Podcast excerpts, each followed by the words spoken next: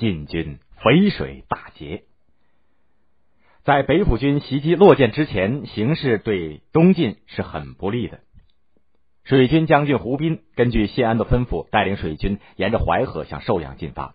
可是，在半途当中就知道晋军已经被前秦的前锋蒲荣攻破，胡斌就只好退守到了峡石，也就是现在的安徽寿县西北，等待和谢石、谢玄会合。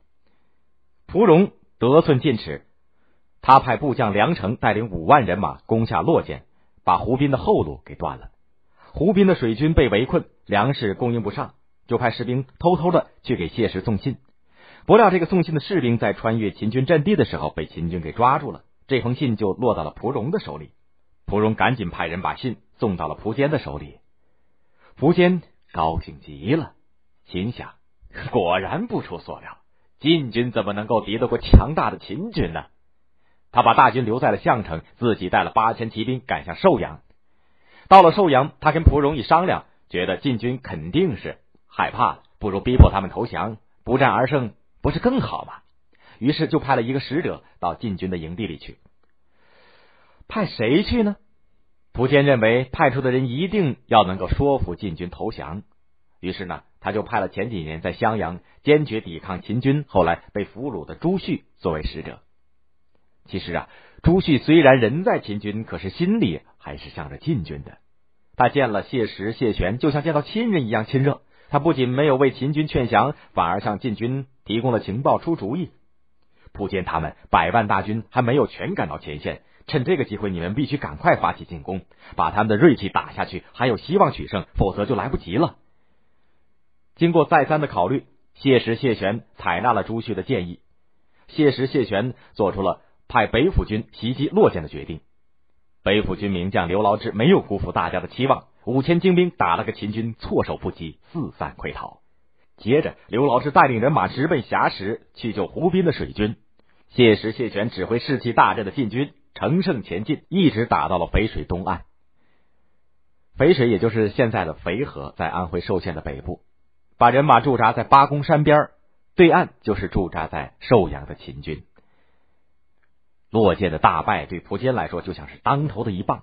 他还没有回过神来，晋军又到了对岸，他开始摸不着头脑了。他由蒲荣陪着登上了寿阳城头，向对岸望去，只见晋军的营帐密密麻麻，人马来往，尘埃腾起。八公山上到处是军旗，不知道有多少晋军。蒲坚越看越眼花，把八公山上的草木都看作是晋军了。从此，历史上就留下了“草木皆兵”这句成语。蒲坚对蒲荣说：“晋军的确强大，谁说他们是弱的？”本来不可一世的蒲坚一下子全变了。他命令秦军加强防守，不许轻举妄动。晋军等了几天，看秦军没有动静，怕一直拖下去，秦兵兵马来齐了以后对自己不利。于是谢玄就派人给蒲坚送去了一封信，说：“你们的大军深入我们的阵地，在肥水边摆开了阵势，现在却按兵不动。”这像在打仗吗？如果你们还准备打的话，不如稍微的往后退一点，留出一块地方来，让我们渡过肥水，双方好好较量一下，比比高低，行不行？有没有这个胆量？蒲坚看完信以后，想了想，就对将领们说：“要是我们不答应后撤，他们会以为我们胆小；要是撤的话，又让他们得逞了。我看不如将计就计，先腾出一点地方。”然后趁晋军在渡河还没有站稳脚跟的时候，让我们的骑兵杀上去，肯定能把他们消灭。于是就派人给晋军回了信，表示同意。约定的日期到了，晋军严阵以待，准备渡河。对岸的秦军也做好了准备。蒲坚一声令下，蒲荣就指挥晋军后撤。秦军向后移动了，撤出的地方渐渐的也大了。可是蒲坚怎么也没想到，秦军收不住脚，一直往后撤。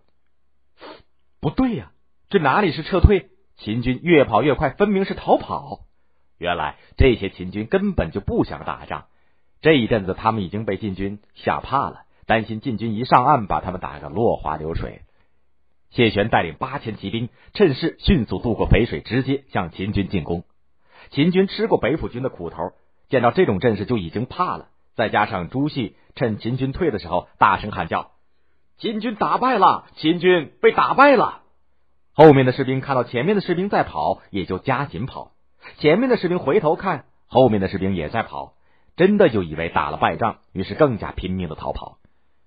蒲荣见形势不对，手握剑想把队伍稳住，可是秦军仍然像潮水一般的往后退，真是兵败如山倒，怎么挡得了啊？他们把蒲荣的战马冲倒了，蒲荣想挣扎起来，后面的晋军赶上来，一刀就把他杀了。这一下秦军就更乱了，像没头的苍蝇一样四处的乱逃。队伍后面的蒲坚一看到不好，骑上马拼命的逃。一支箭飞过来，正中他的肩上，他哪里顾得上疼痛啊？只顾催马狂奔，一直逃到了淮北才停了下来。秦军仍然在不顾一切的逃跑，被挤死、踩死的人不计其数。他们听到了风声和野鹤的叫声，也以为是追兵来了，更吓得没命的狂奔。成语“风声鹤唳”就是这样来的。晋军大胜。收复寿阳的捷报送到了建康，谢安正在下棋，看完捷报以后，随手呢就放在了一边，仍然跟客人下棋。客人急问是什么事儿，谢安好像不在意的说：“还不是几个孩子把蒲坚打败了。”客人兴奋极了，跑着去把好消息告诉了大家。其实谢安也激动，客人走了以后，他走进房里，迈过门槛的时候，把脚上木屐底下的齿也碰断了。淝水大战大大的削弱了前秦的力量，蒲坚逃回了洛阳，剩下的军队只有十几万。正像王猛所预料的那样，鲜卑族的慕容垂和羌族的姚苌看到前秦的势力衰弱，都背叛了前秦，分别成立了自己的国家，这就是后燕和后秦。苻坚最终还是被姚苌杀了。